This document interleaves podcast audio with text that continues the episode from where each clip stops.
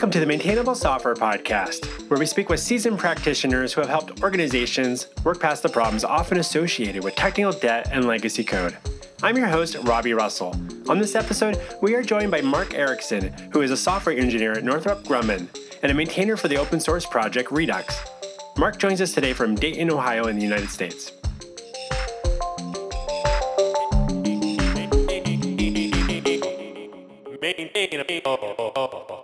Mark Erikson, we're so glad to have you on Maintainable. Hi, glad to be here. So, as you reflect on your experience in the industry, what do you believe are a few common characteristics of, dare I say, maintainable software code? I, I could think of a few different things. I, I think it's important to be able to find the code for a given bit of functionality very easily. You should be able to look at the code and have some understanding of what it's actually trying to do and why it's trying to do it in the first place. You should be able to actually make changes to the code fairly easily and be able to iterate on things that you're working on and actually see the changes reflected in the app right away, like as you're fixing a bug or developing a new feature. Um, it, it's it's very important to be able to debug the code efficiently and understand how the data is flowing through the app.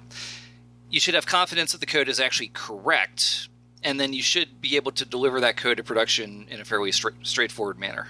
And when you say things like fairly easily change code, is what are what are some of those parameters that you would use to, to define that? Is it a time based thing?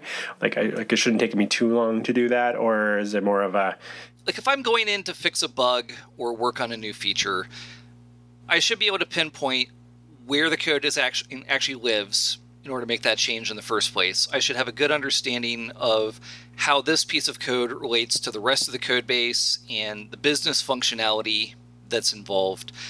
And I should be able to actually try to find a way to add the new thing so that it, it cleanly fits into the structure of the rest of the code base, or I'm able to refactor things without having to go and touch dozens of other files that would just fall apart if I make one edit.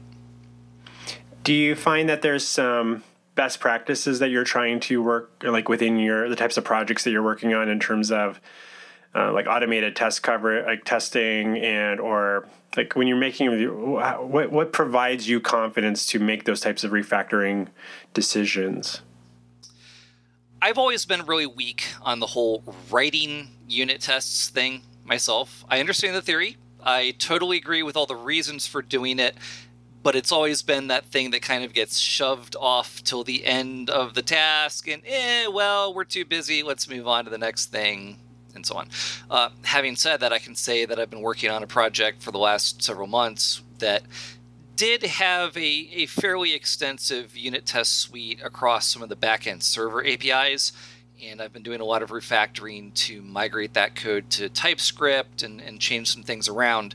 And that code has saved me, er, those tests have saved me repeatedly as I made what I thought was a perfectly innocuous refactoring that preserved the intent, and nope, nope, you missed it, and half the tests start failing.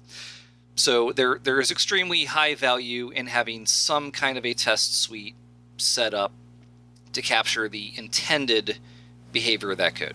For, I appreciate you uh, being open about that because not ever. I think there's a lot of people that will talk about testing, but like and like know that it's like well, yeah, people talk about it as a best practice, but not it's not always something that everybody's picked up on and baked into their typical workflow. And depending on the technology stacks and programming languages and things that you're using, there's different levels of complexity for how you would even approach that. And or you've joined projects that have been around for a while, and you're like, well, in theory, that'd be great if there were tests here already, but someone didn't add those before I joined it's it's not on the uh, the product backlog necessarily like start backfilling tests as much as other people might wish that were be the case at times. In, the, in those types of scenarios where you're working on projects and you know thinking about refactoring you know I mean, you're still testing right to some degree like you're validating it works. Right i mean we're, we're always testing things somehow. The question is what techniques are you using to test it? I mean no one's going to I hope no one's going to write a 20 line bug fix or a 300 line new feature and never run the code and just assume that the code works as soon as you've written it. So you're at least going to run the code in your own system and try to see that it does what you intend. That's a form of testing. It's a very manual testing. It's not very repeatable.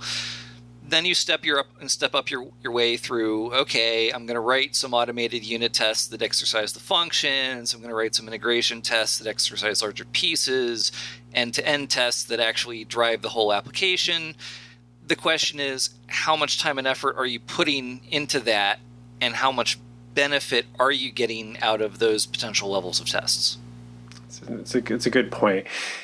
Do you use the metaphor technical debt very often in your day to day work? I've referred to it frequently. I've seen varying definitions of how people want to try to use it, and there's probably valid reasons to describe it in all those different ways.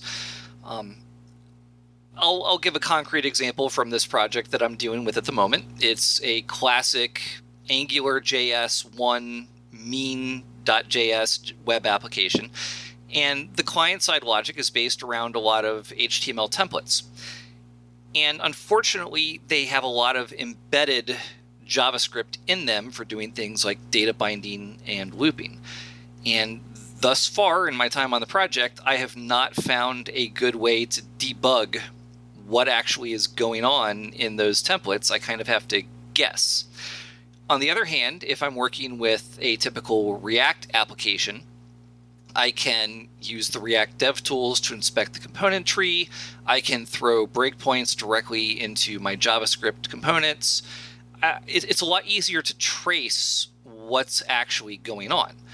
Now, the Angular code works mostly, I think, but it's it's a lot harder to trace what's going on and be able to determine what should be happening or how I can best make a change to it. So it, it, it slows down the process of making those changes considerably.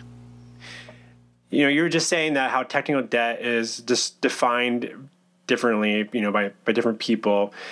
If you were to, you know, as you reflect on that, how have you seen, in your opinion, people miss categorize or misuse technical debt in, in conversations, perhaps with with it with within a team or with say uh, project stakeholders. I'm, I'm not sure I've seen necessarily seen mischaracterizations. It's just that I've seen differing definitions in various online discussions. If I had to try to phrase it myself, it would be technical choices you've made that make it harder to do any of the maintainable criteria that I listed earlier. So you've picked a legacy technology that's not supported anymore. You've picked a technology where it's harder to debug the code. You've structured your code base in a way that it's really hard to find the functionality. Or the data flow bounces through 25 different files and 15 levels of abstraction, and, and it's, it makes it harder to make those changes. Now, you know, a lot of times this is because, you know, the technology that you chose at the time was new and shiny, or the project was getting off the ground and we needed to build something with some base level of functionality as quickly as possible. So you built stuff maybe not necessarily architecting for the future. So I think that, I think that's where the, the financial debt metaphor comes in. You you took out the loan early on to get something done, but you got to pay it back later. So as you know, you reflect on like greenfield projects and legacy projects. Exactly how many weeks does it take for a greenfield code to become legacy code? I'd say it's a legacy code within the first 30 seconds. You've written it, now you have to deal with it. Now, you know, maybe it's good legacy code, you know what it's supposed to do, and you've maybe even gone so far as to write some tests for it, but that is now existing code that you have to work with, that you have to structure, that you have to understand. So I, I, I can make a strong argument that it's it's legacy as soon as you type semicolon. Hmm. And I wonder if there's also maybe a way of thinking about that when someone else has to deal with it and they're not really sure how to piece it together. So it could be like at the same time, or is like even during the pull request process, are you at that point sending it over to someone and they're like, I don't really understand what you're doing here? Is it already legacy code before it's even been merged? Eh. Once it's once it's actually merged in and going, it's and someone else is dealing with it, definitely. I think I'm noodling on some like blog topic ideas in, in my back of my head. So thank, thanks for uh, voluntarily, unknowingly volunteer to be kind of to bounce, let me bounce some ideas off you there. So I want to pivot a little bit and talk about some of your open source project work, in particular as a maintainer of Redux. So for those listening who might not be familiar with Redux, what is Redux? Redux is a JavaScript library to help you manage global state in primarily web applications. It is most commonly used with React, but can be used with a number of other UI frameworks as well. And it operates on the principle that you should try to write as much of your code possible as pure functions that take the existing state and some event that happened in your application and calculate what a new returned state should be based on those two. Interesting. And did you create Redux? Definitely not. So, how did you find your way into now being a, an active maintainer of the project? Entirely by accident. Uh, I started learning React in the middle of 2015, and about a year earlier, Facebook had announced this concept called the Flux architecture, uh, kind of in response to the, the backbone model based approach to writing web application frameworks. And so, over the next year, dozens of different Flux inspired libraries came out. And so I was reading articles and discussions about these as I was trying to get up to speed on what this React thing was. And it was right about that same time that Redux was being written.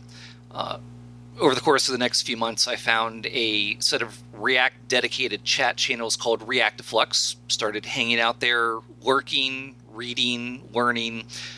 Eventually got to the point where I knew the answers to some questions started answering those questions, started collecting links to useful resources to help answer those questions. And in early 2016, I volunteer, I half volunteered to write an FAQ page for the Redux documentation.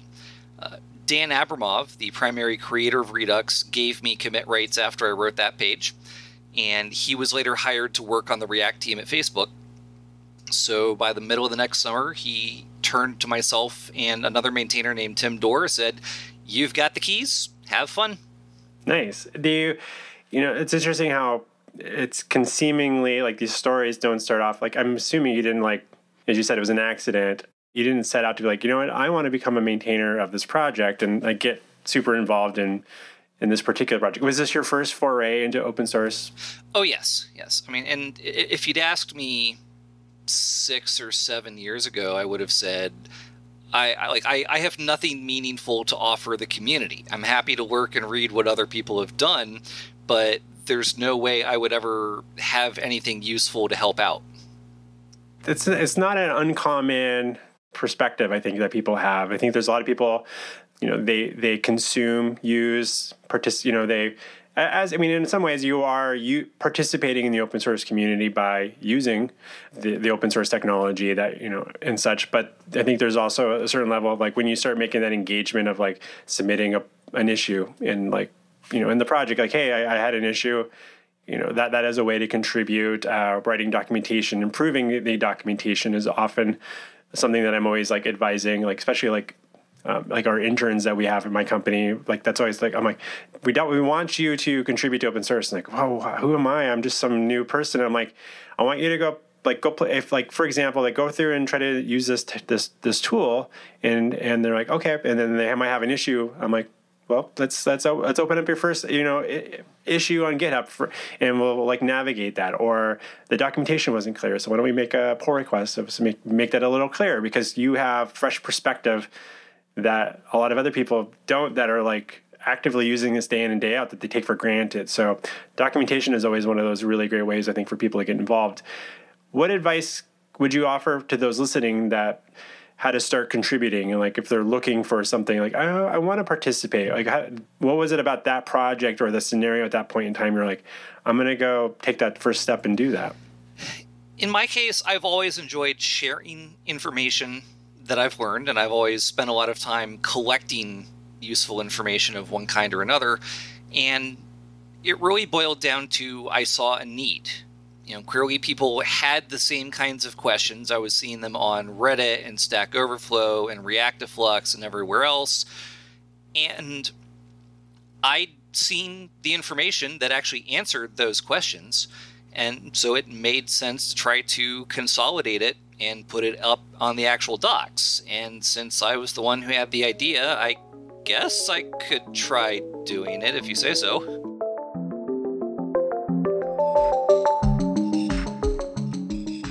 We'll be back with our interview with Mark in just a moment. Hi, it's me, Robby. I want to take a quick moment to say thank you for making time to listen to the Maintainable Software Podcast. If you're finding these conversations valuable, please consider sharing a link amongst your peers and or writing a review on Apple Podcast, or Stitcher, or TikTok, or MySpace, or Twitter, or Orkut, or Friendster, or Instagram, or at the locally social distanced hair salon wherever. Anyways, I just want to say thank you. Also, do you know someone in the industry that I should be speaking with on Maintainable? Shoot me an email to Robby with a Y at maintainable.fm. And now, let's get back to our interview with Mark Erikson.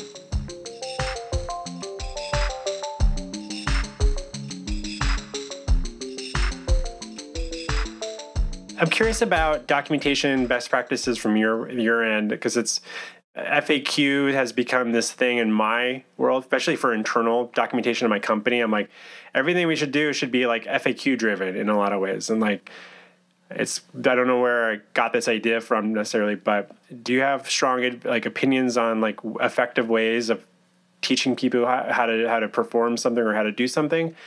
Versus like procedural like step one step two type of information versus like here's information you should probably be asking yourself well, it's it's funny you say kind of FAQ driven documentation stuff because I've actually seen a couple people argue that if you if you need to write an FAQ, the rest of your documentation isn't good enough. Um, I, can, I can see both points on that. So, some of my I guess thoughts on writing documentation are well, this is just the way, I naturally explain things anyway. But I, I did actually take some time earlier this year to do some research on what are some good approaches and recommendations and, and things like that for writing documentation. Uh, I want to call out three resources in particular. There's a company or site called Divio. They have a lot of documentation on how to write documentation, and they suggest that technology documentation should be split into four categories tutorials to learn how to do a thing or how to use a thing to begin with, how to guides saying here are certain patterns, explanations to explain why you do things certain ways, and references. So, for example, in the Redux docs, we have a tutorial on how to even use Redux in the first place. We have, you know, some recipes on setting up a Redux store. We have explanations on like why does Redux works this way. We have the API reference for what functions can you call on a Redux store. And all those are valuable for different people trying to solve different problems. Uh, I also want to call out the Vue library docs have an excellent excellent style guide with recommendations on how to approach explaining things. And I, I recently uh, learned about someone named Stephanie Morillo, who's pretty active on Twitter, and she does a lot of has a lot of very good suggestions on content and marketing and how to write for different categories of people. That's awesome. I'll definitely include links to those in the show notes for everybody as well, and check some of that out myself. There, I'm super curious as a fellow uh, open source project maintainer myself. I was always looking for ways to help improve that type of information. So, you know, let's imagine a few people that are listening that haven't yet contributed to open source projects yet. Um, and you mentioned like just you know documentation being one what advice would you offer them on how to like take that step into submitting like their first pull request or contributing something to any, any should they just do it or should they like raise the raise the idea of like hey does any i feel like this should be worked on or should they just submit something it depends on what you're looking to submit in the first place um, if it's a you know like fixing a typo or something those are always welcome and it's a great way to at least get through the process of how do I file that first PR?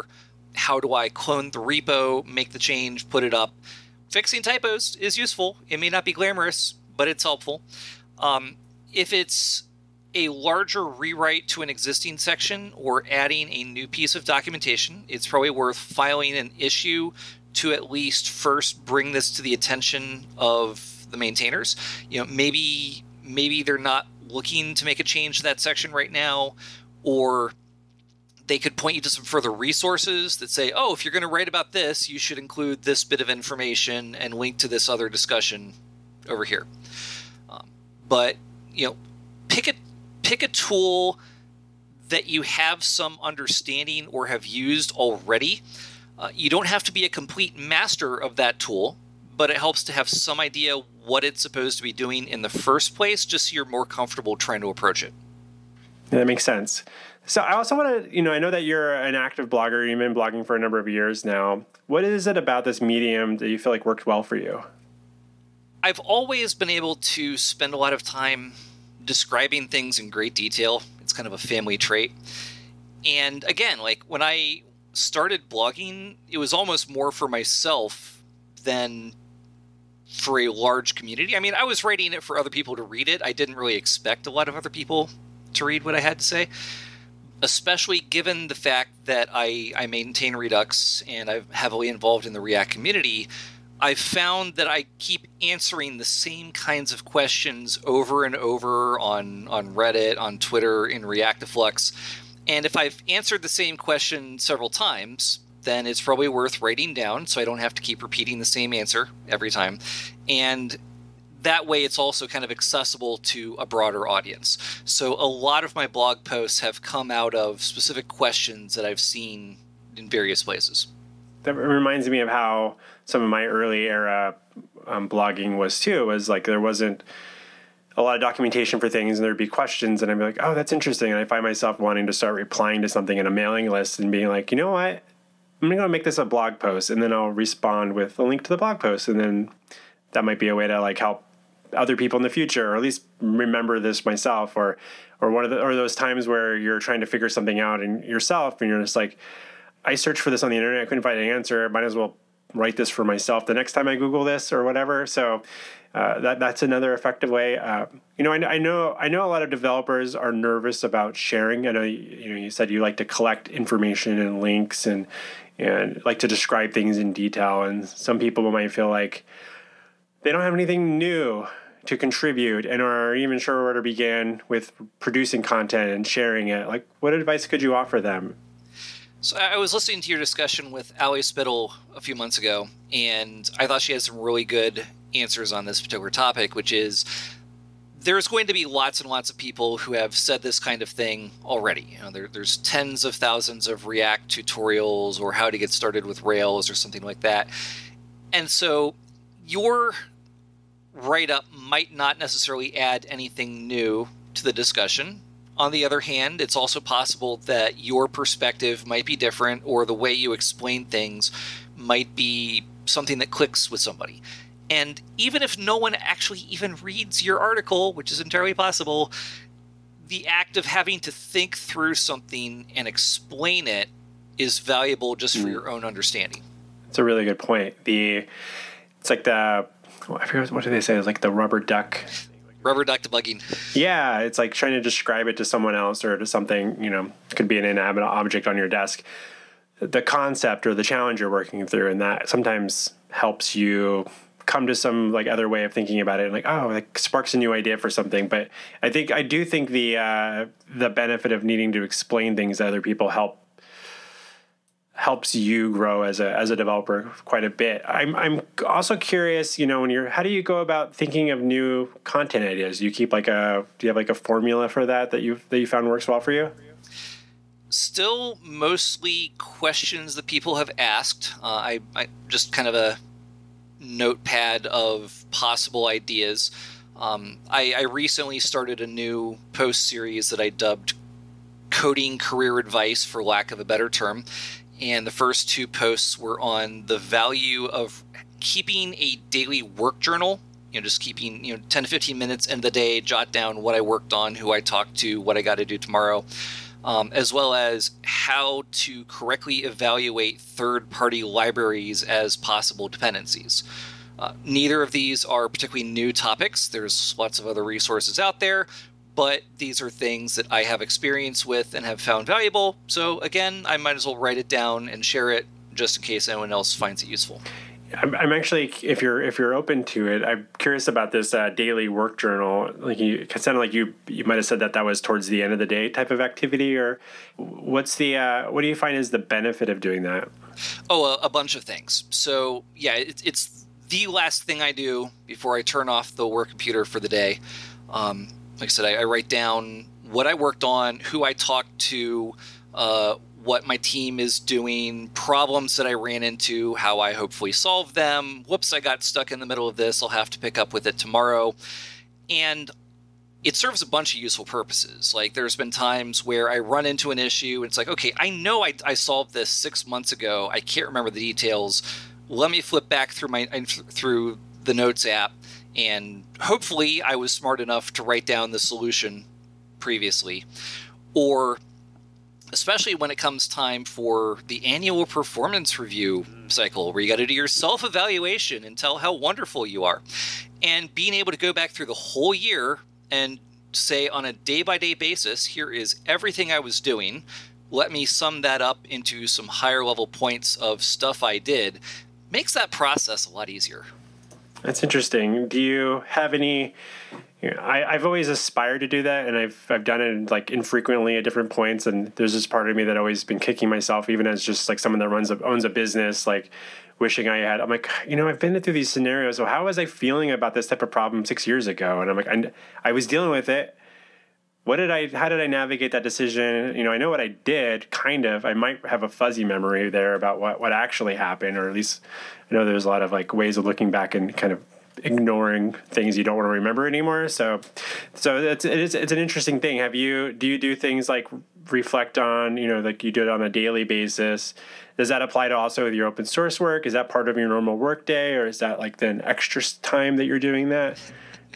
the the open source stuff I do is entirely outside the day job. So how do you how do you find a clear separation? You know, you said that you, you shut the computer off necessarily. Uh, you have a different open source computer. Uh, per- personal laptop versus work laptop. Yeah. Ah, okay, that makes sense. Yeah, it's it's interesting, especially like you know, I don't know if you're previously were working distributed or remote prior to this pandemic that we're we're finding ourselves in right now. Um, I know that I'm always so curious how people are trying to set up routines and habits for themselves to have a clear boundary between work and non-work time. Do have you figured anything out for yourself there? So I, I, was previously working from an office and transitioned to working from home in March, like most other people. Uh, I'd always figured I would struggle with working from home. You know, too easy to get distracted. You know, too hard to get out of bed in the morning. That kind of thing. Uh, it's actually gone a lot better than I thought it would have. Um, the work-life boundary has actually been blurring slightly as of late. There were a couple Monday nights where I got involved in some particular task late in the day moved over to the couch, spent the evening watching football, and also still working on that task the rest of the evening. Um, I, I, keep telling my team that work life balance is a good thing. I may not be setting the best example at the moment, but on the other hand, at least it was my decision because it was a, a problem that I wanted to solve versus having to work to a deadline or something. I think you know I'm not surprised that to hear people are dealing with that. I mean, I, that happens to me sometimes. I'm like, you know what, I'm just gonna put this thing on in the background TV, and I'm just gonna keep. I want to plug away this a little bit longer, and it's like it's scratching an itch, but uh, I, I, know that that whole blurry line can be challenging for people. Or so, uh, you know, as you're thinking, you know, that whole. Do you think that process of going remote has been easier for you than you thought because other everybody's kind of needed to deal with it, or? Not necessarily. I mean, this is just my own personality. Um, I liked having to get up and, and get to the office it took a while for the coffee to sink in and for me to actually stop reading Reddit and finally get down to being productive. But at least it forced me to get out, out of bed on a routine basis and get into the office and know that I eventually needed to be productive. And so, like, I've managed to stick to the schedule of actually getting up in the morning. And, you know, I transition over to my little office setup area. And once I turn on the laptop and get going, I'm I'm basically as productive as I would have been in the office, surprisingly.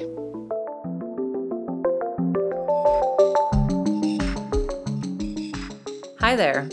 Do you know someone who might be looking for assistance with their Ruby on Rails application? Planet Argon would love to meet them. we're offering a $1,000 referral bonus. Send someone our way, and if they sign up for services with Planet Argon, we'll give them a $1,000 discount. And in return, you'll get a check for $1,000 in the mail, just for knowing the right person. Hop on over to planetargon.com slash referrals for more information and to refer someone our way. That's planetargon.com slash referrals. Thanks.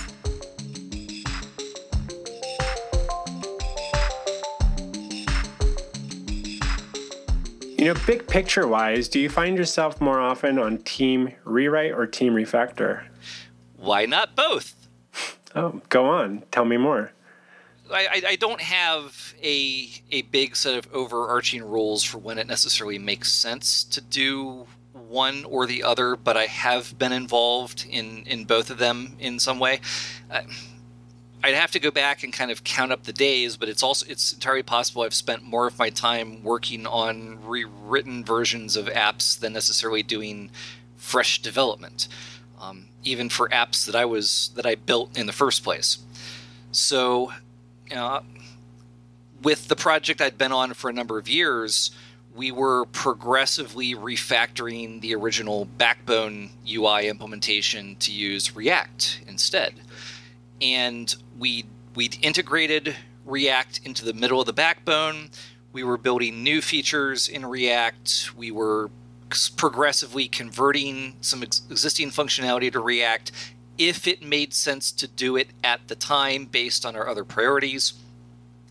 And we got authorization to go ahead and finish doing the migration and as we were starting to look at how much effort it would take, I realized that, okay, if we continue trying to do this migration in place, we're going to spend a lot of time with compatibility layers. Like if I swap out this particular list item to be done in React, then its parent is still done in Backbone, and I still have to have the compatibility layer between the two.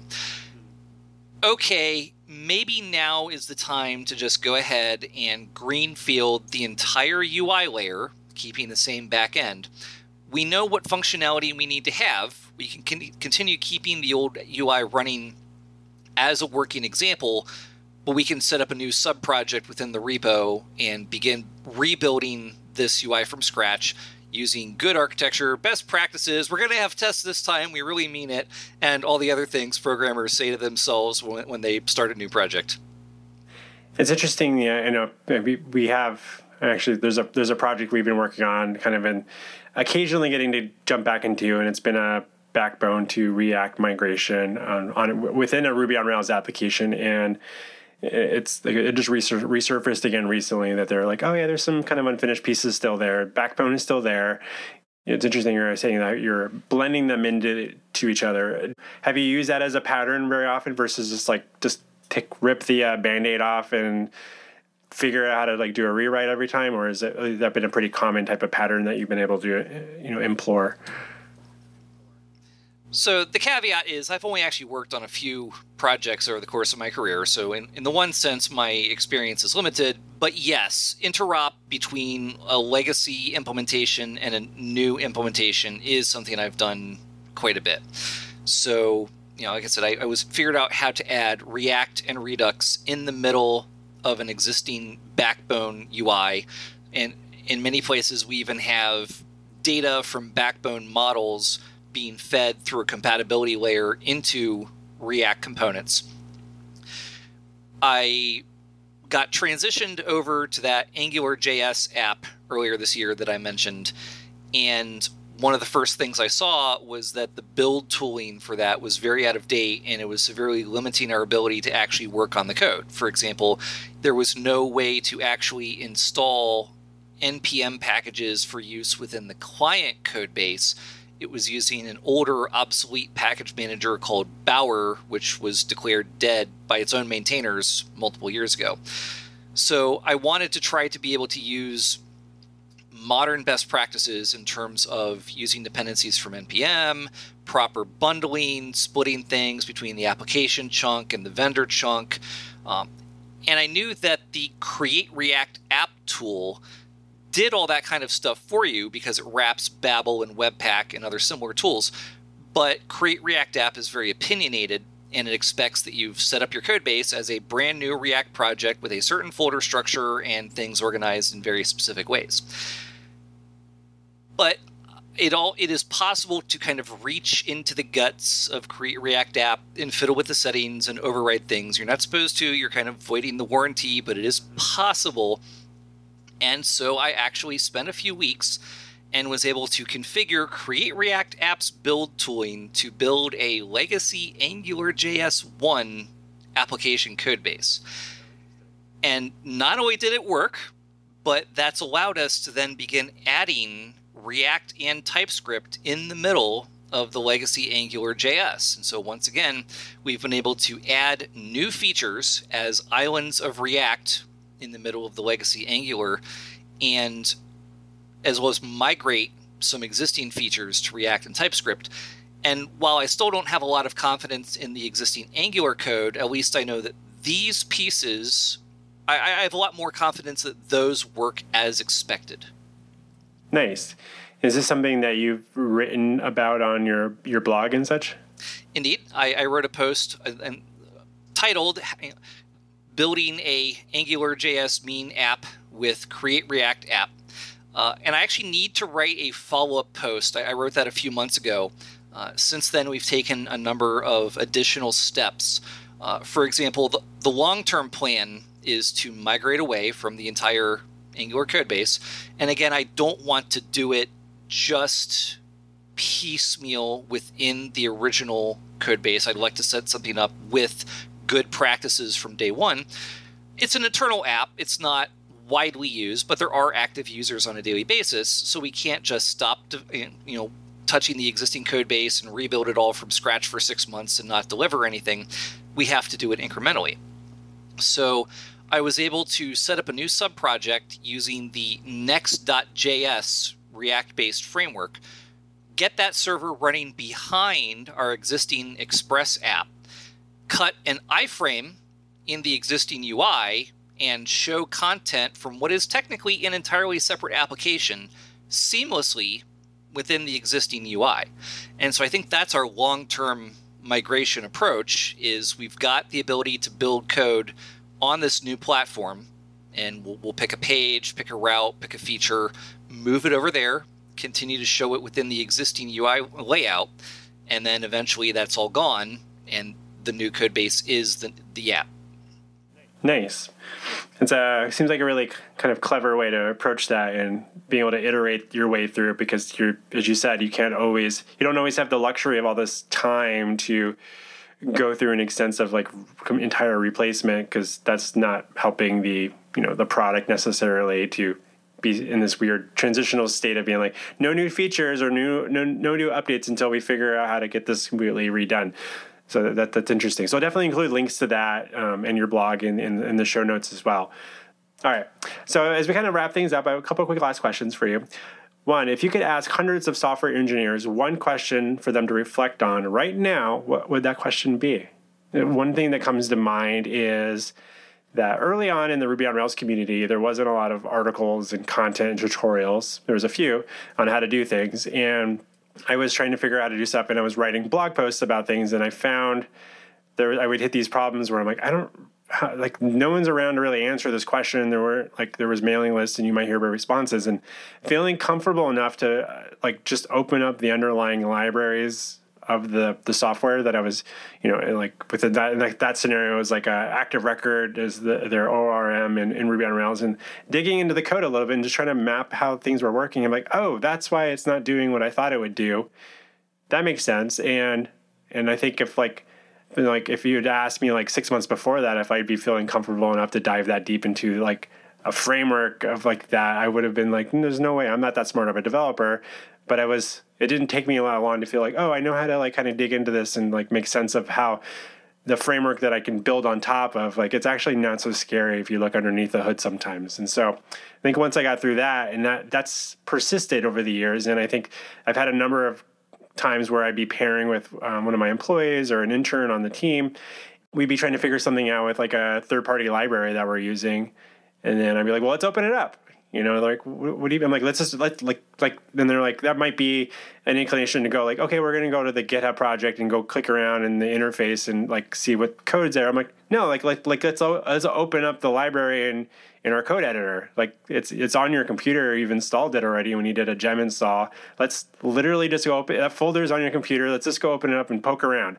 Let's let's see if we can change things. And they're like, what? You can do that? And I'm like, yeah, let's go change. And then like if it just we can just change it and like let's just see if let's put some debug statements in the third party library that we're using. And they're just like, ah. and it's like I don't know. It, that thing is like so it's been great to be able to like show other people that and i mean i'm not saying like it's like some crazy thing to be doing but like everybody listening could do that right now like you could go add some debug statements into anything that you're working with and probably have some useful input and be able to mess with it a little bit and that's and you might need to figure that might not be a long-term sustainable way of fixing everything but it's at least a way to know if you've identified if it's a problem in your library or a way you're implementing with that, that library. So anyways there's as i reflect on that question that's that's something that i've i feel like i've appreciated for as, as a developer. Yeah being able to dig into your dependencies is a very valuable lesson as is the idea of driving your ui from data as well if I had to point to one other thing that's been extremely helpful, it's the notion of trying to keep a good commit history, kind of as a, as a message to your future self. There's been lots of times where I needed to know when was this piece of code changed? Why was it changed? What was the larger task? What was the intent? Uh, I'm, I'm a very firm believer in the notion of trying to tell a story through your commits when I'm working on a task, I may end up touching 5, 10, 15 files at once because you know things things always grow as you're working on them. But by the time that I get done, I look at it and say, okay, these three files and these 10 lines of this other file are really a small, coherent set of changes. I'm going to grab each of those, add them, and add a, add a first commit that describes just that small relatively small step. Grab another couple files, add them, step. And it doesn't necessarily reflect the exact process I used to get th- to that final point, but in a sense, I'm kind of telling a story of here's what I was wanting to try to do to get from point A to point D and the intermediate steps along the way. And this has a lot of benefits because like if you if you just make one commit with all the changes at once then all those files have the exact same commit message. Whereas if you've made these in smaller discrete commits with a more specific message there's a better chance that when someone else looks at the history of the file later on there's a more specific explanation of why those were there uh, I also think it's very important to always try to refer back to, say, an issue tracker ID at the start of the commit message so that someone can at least go back and look at the issue and understand the broader context of why you were trying to make these changes in the first place. Um, that also means I'm a very firm believer in trying to maintain the history if you're doing larger scale repository operations like say you come into a code base and the code isn't formatted and you want to run a formatting tool on the entire code base. You can do it, but now the history of every single line is going to be last formatted by Mark. And there, there are some ways around that, but it, it may be worth taking the time to go look at those so that if someone else looks at it, it's not just formatting command, it's the history of changes X, Y, and Z before that. That's a really good example of when how Git messages or Git blame can get a little become a little less useful, right? And, and you're like, because you'd made like a complete, you ran a linter across the whole repository. That stuff happens. It's interesting. Um, I'd be curious to learn a little bit more about how to modify that or make that a little bit more helpful. But um, if you have a good link on that, uh, I'd be happy to include that in the show notes for everybody. So I, I did actually do an operation a couple years ago where I literally rewrote the history of my team's entire Git repository to accomplish three different tasks. The original one was that the repository had a bunch of like large binary files and stuff that had been committed that were making the repo literally just take up more space, and they were permanently in there because that's how Git works. So it started with okay, I want to recreate the repo to strip those out. And when you do that, you're actually forming an entirely alternate Git history. Every single commit ID hash is now different because it's the butterfly effect. Something at the beginning changed. And in the process, I realized, well, if I'm going to be creating this entirely different history anyway, what else can I do? And so we had a bunch of JavaScript code that had been written by different people over different times with different styles, and it was largely written using the earlier ES5 syntax. So I decided I'm going to try to find a way to automatically convert that code from ES5 to ES6 and run it through an auto formatter at every step of the way so that it looks like when person X wrote a commit in July of 2014, they were actually using syntax that didn't even exist yet. And I was able to pull that off and I documented the process on my blog. I have a whole post about how I rewrote Git history. And the net result was that you can go back and look at those commits from years ago, and it still shows the same author, same commit message, readable diff that reflects what they actually did, but the code's been cleaned up. I'm not suggesting that everyone else should go out and do that, but techniques like that are possible if you look at the tools. Interesting. That's cool. I'll definitely include a link to that as well in the show notes. Where can listeners best follow your thoughts on software development online?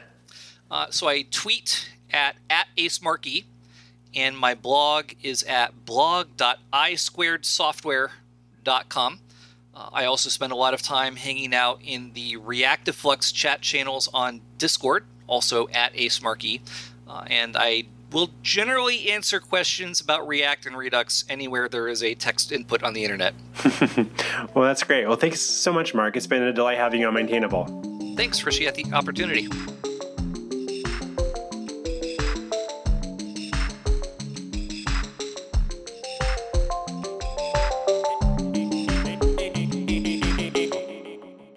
maintain a